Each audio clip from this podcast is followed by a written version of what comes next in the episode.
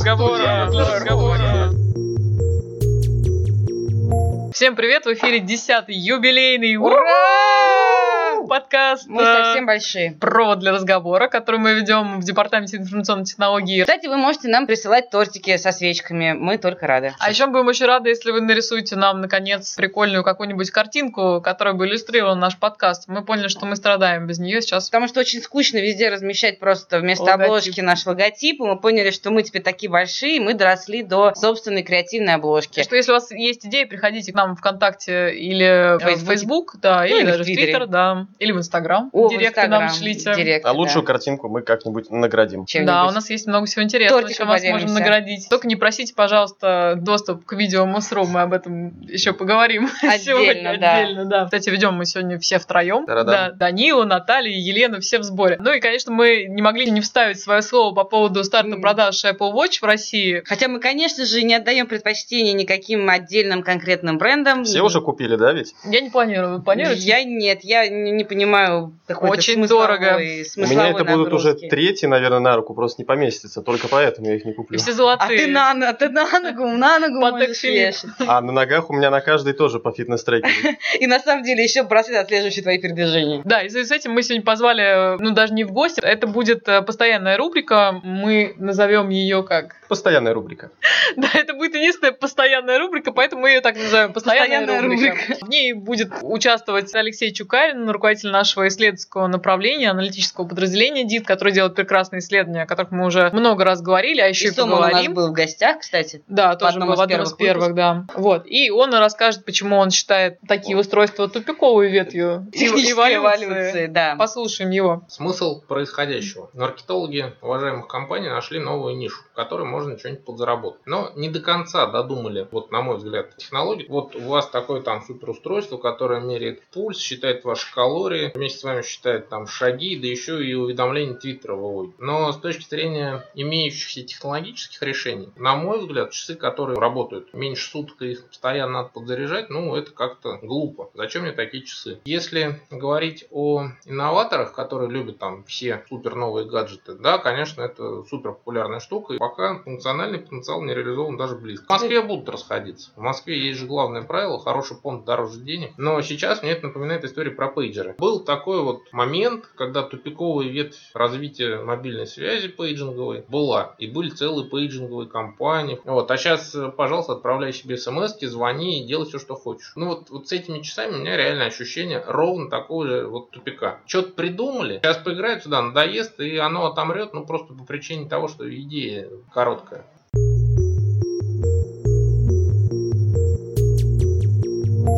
Вот так вот. Так что, если как внимательно слушали Алексея, он пытался, наверное, отговорить вас от покупки преждевременной Apple Watch, поэтому подумайте, а стоит ли вообще оно того. Может, просто ну, как сказал Алексей, понт дороже денег, поэтому... Но если вдруг вы обнаружили какие-то интересные действительно сценарии использования на запястных устройств, расскажите нам, обсудим. Да, ну и двигаемся дальше.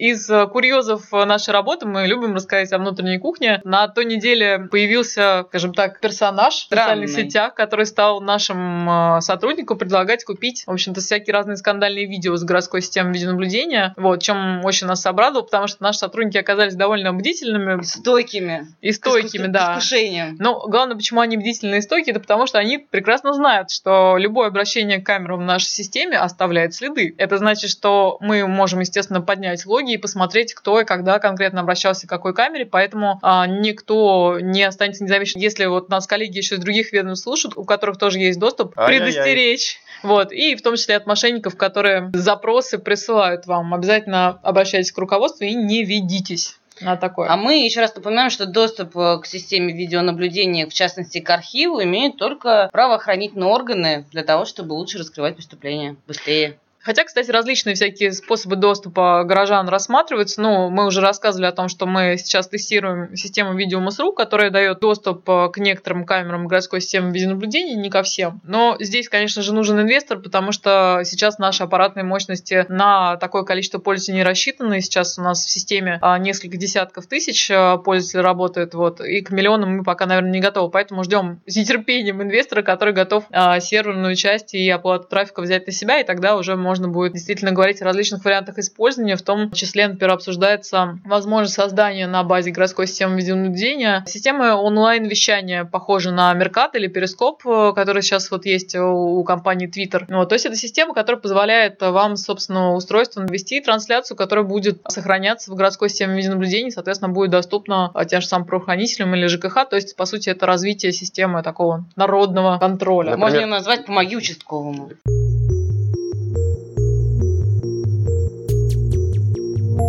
И, конечно, не могли не обратить внимание на слухи о появлении в Москве не только четвертого, но и пятого оператора. Кстати, по поводу четвертого оператора спешим похвастаться. Мы с ним, в общем-то, знакомы теперь, наверное, уже на «ты». Подписались Мы с ними. Подружились. Здоровались за руку.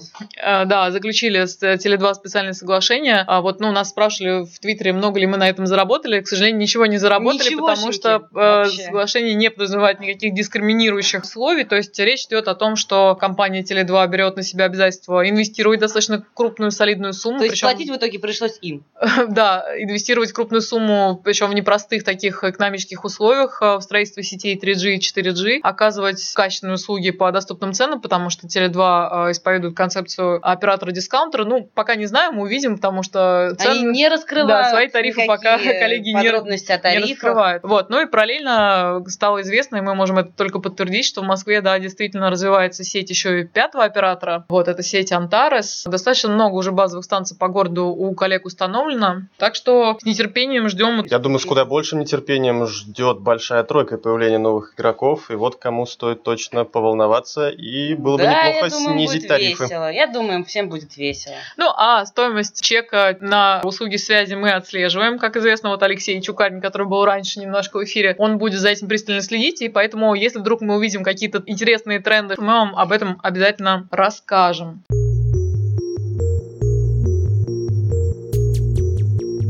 Переходим, наверное, к приятной части, к развлекательной к части. интересной, самой, самой интересной части нашего и красивой. подкаста. Да, и красивой. На портале «Узнай Москву», о котором мы тоже уже не раз говорили и вспоминали, запустили спецпроект, которого невозможно оторваться, пока не... Не прощелкаешь не весь. прощелкаешь весь, да. Это такое виртуальное путешествие по трем значимым достопримечательностям. Исторический музей, Останкинская башня и моя самая любимая станция метро Площадь Революции. Вот там рассказывают, зачем труд собаку, и если главное, откуда, эти, вот, от, откуда все вот эти вот опилки берутся? Обращали внимание, вот, которые бесконечно... И зачем, да, кстати, опилки? да, откуда они взялись. И обо всем об этом мы сегодня решили поговорить с руководителем проекта «Узнай Москву» Сергеем Шакрылом в нашей специальной рубрике «Дорогой гость». Дорогой гость.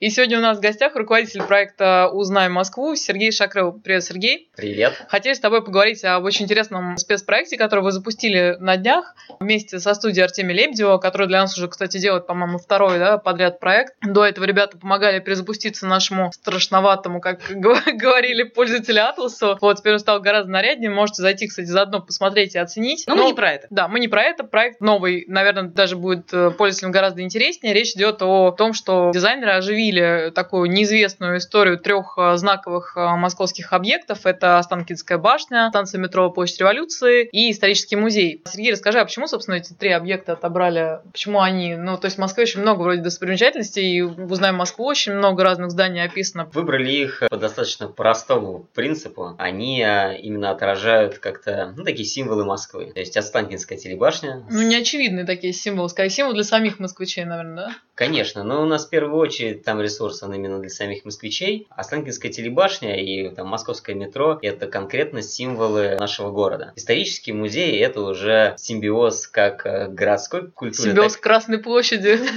Да, и все-таки федеральный. Это ну, памятник федерального значения. Еще какие-то проекты рассматривались? Вот э, было что-то, что вы вычеркнули в итоге из списка? Кто участвовал в кастинге? Шорт-лист.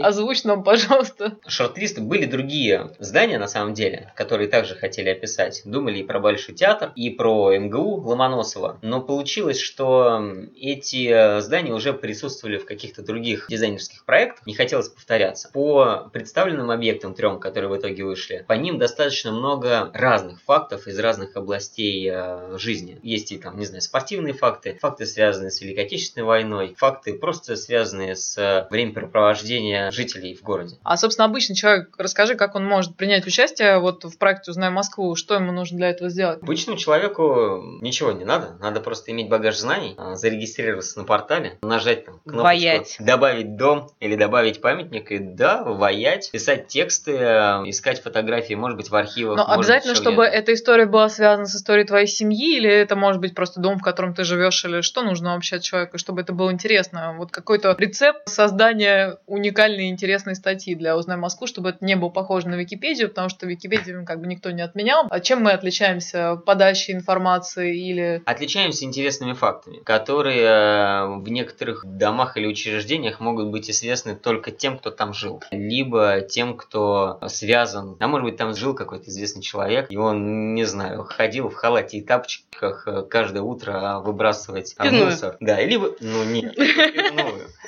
Проект не об этом. Хотя, была и такая идея. Рюмочные Москвы сделать, допустим, Надо маршрут сделать рюмочные Москвы. А что, кстати, неплохая идея, потому что, как выяснилось, вот довольно такая благодатная тема. У нас же есть еще портал открытых данных, и на основе этих данных можно делать разные интересные приложения. Так вот, один из сторонних разработчиков сделал приложение, боюсь даже назвать это «Где бухнуть?». Вот, оно было потом более интеллигентно переименовано в «Где выпить в Москве?» и основывалось на карте тех мест, у которых есть алкогольная лицензия. Так что надо подумать, вполне себе такая тема Просто благодатная. Гриф поставить. Только э, единственное, тут, 18 э, да, есть опасность попасть в горнило нашей контент-фильтрации собственной, которая в школах может ограничить в таком случае доступ Ну к и «Узнаем пусть. Москву». И к основной нашей теме. Мы тут э, долго обсуждали, когда увидели первый раз, удивились, конечно, очень интересный, красивый проект. Помнили, что, наверное, такой жанр в России начинался с виртуального мавзолея. Ты видел, кстати, этот проект? Не, к сожалению, не видел. Мы как раз хотели узнать, как бы, какие традиции, что ли, какая база здесь использовалась, собственно, какие исследования проводились для того, чтобы это сделать. Изучала ли студия дизайнера, там, руководители проекта непосредственно объекты на местах, или это было просто кабинетное исследование? Изначально это было кабинетное исследование при постановке задач. Целью проекта являлось преподнести проект «Узнай Москву» не только для российской публики, но и еще для иностранной. Это важно была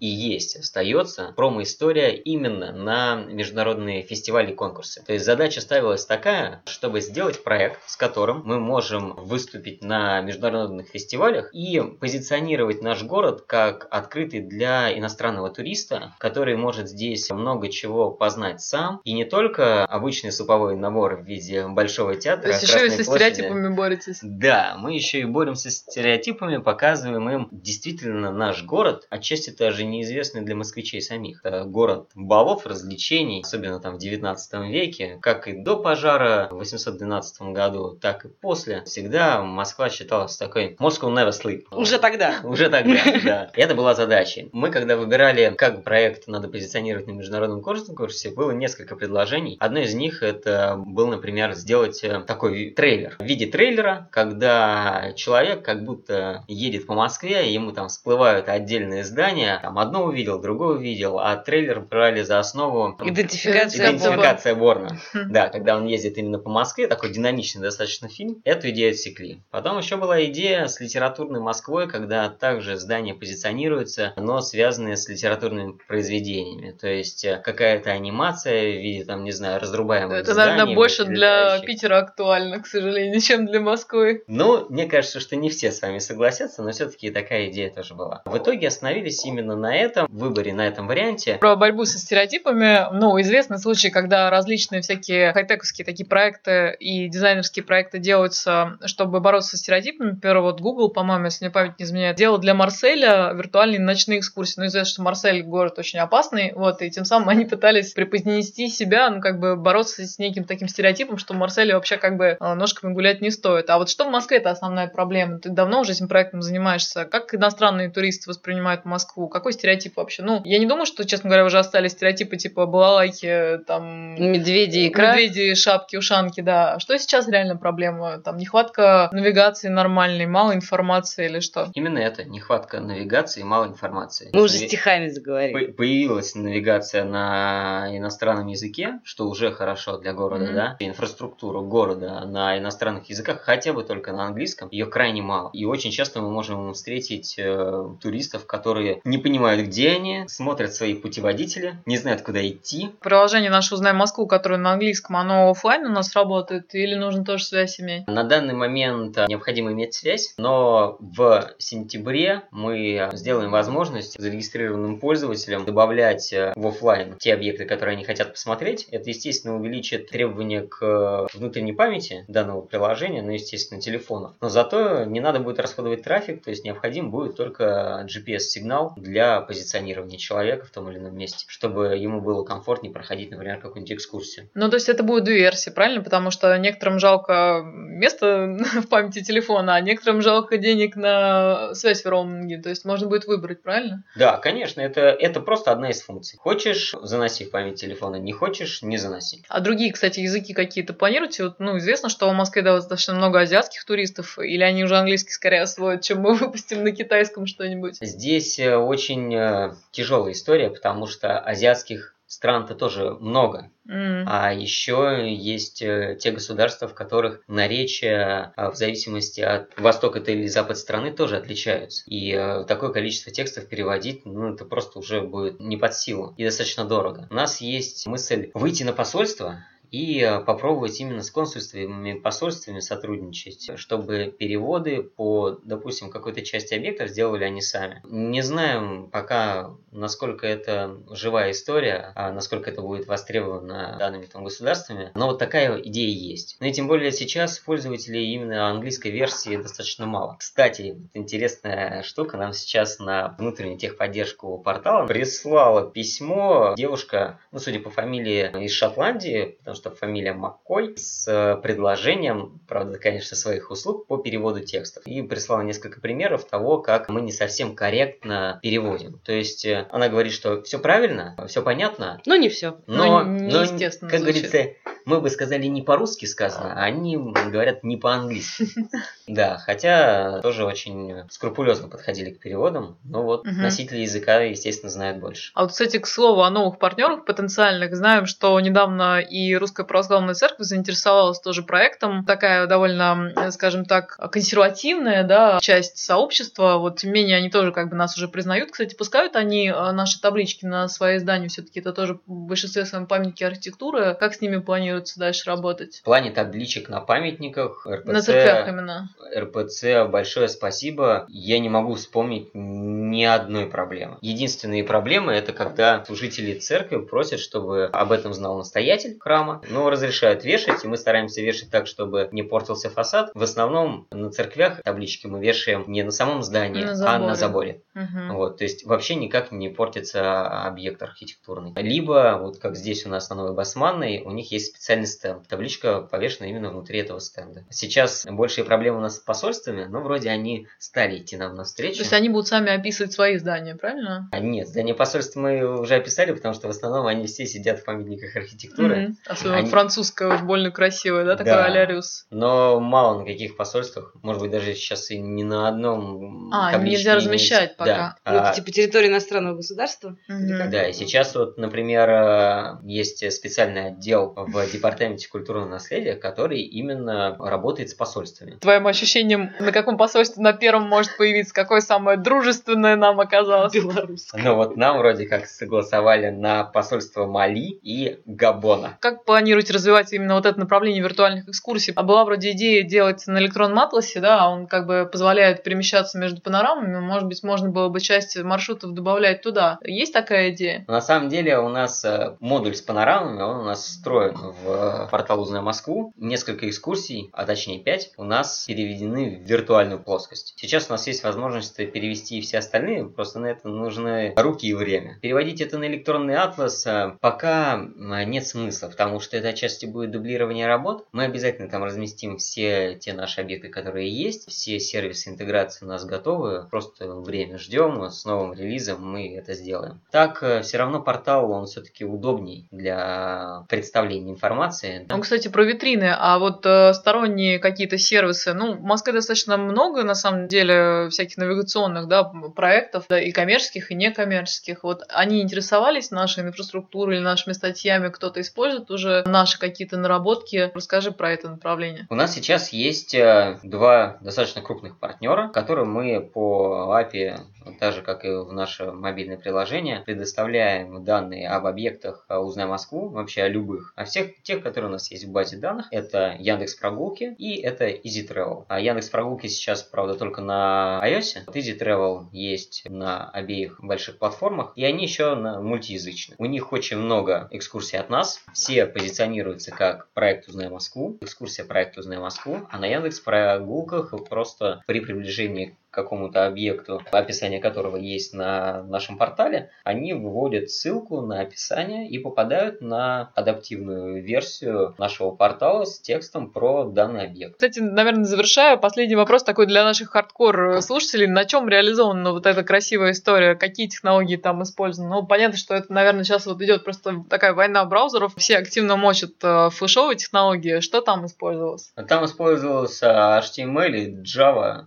Некоторые с нареканиями относятся к данным технологиям, особенно к Java, и говорят, что люди стали злоупотреблять, но как есть, так есть. Ну, кстати, вот тоже пытались понять, проект все-таки нацелен на что? Чтобы люди больше гуляли по Москве или все-таки изучали, тщательно там копались в истории Москвы? Сидя дома на диване. Да, вот. Больше Первое, чтобы люди больше гуляли. Поэтому мы развиваем мобильные приложения. Вообще тенденция последних лет это все переходят на использование только мобильных устройств. Сейчас дома, ну, наверное, мало у кого, вы знаете, примеров есть стационарный компьютер. Это в лучшем случае ноутбук, а так это планшет и телефон. Больше ничего. Потому что все новости читают с телефонов, какие-то информации об объектах узнают с телефонов. Все перешло в мобильную плоскость. Окей, спасибо тебе большое. Удачи в развитии твоего проекта. Пока. И ушли читать спецпроект. Спасибо, пока.